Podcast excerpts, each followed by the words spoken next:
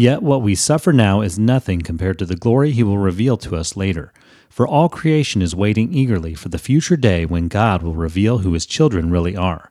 Against its will, all creation was subjected to God's curse. But with eager hope, the creation looks forward to the day when it will join God's children in glorious freedom from death and decay. For we know that all creation has been groaning as in the pains of childbirth right up to the present time.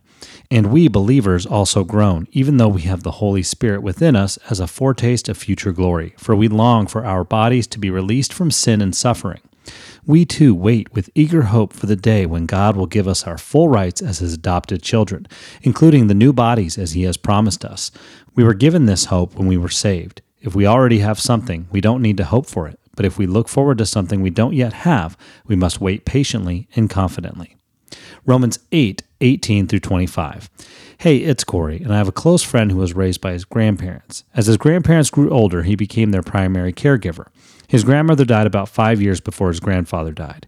I remember him telling me about some of the conversations he and his grandfather would have as his grandfather grew closer and closer to his death. At one point, his grandfather said, I sure wish the good Lord would hurry up and let me die. His grandfather was ready to go to heaven, be reunited with his wife, and especially meet Jesus face to face. And he was suffering. He was longing for his heavenly body that was promised, his future glory. I'm thankful and encouraged that no matter how much suffering I face in this life, I can hold on tightly to the promise of a future glory with my Lord and King. I hope you find that encouraging today as well. Have a blessed day.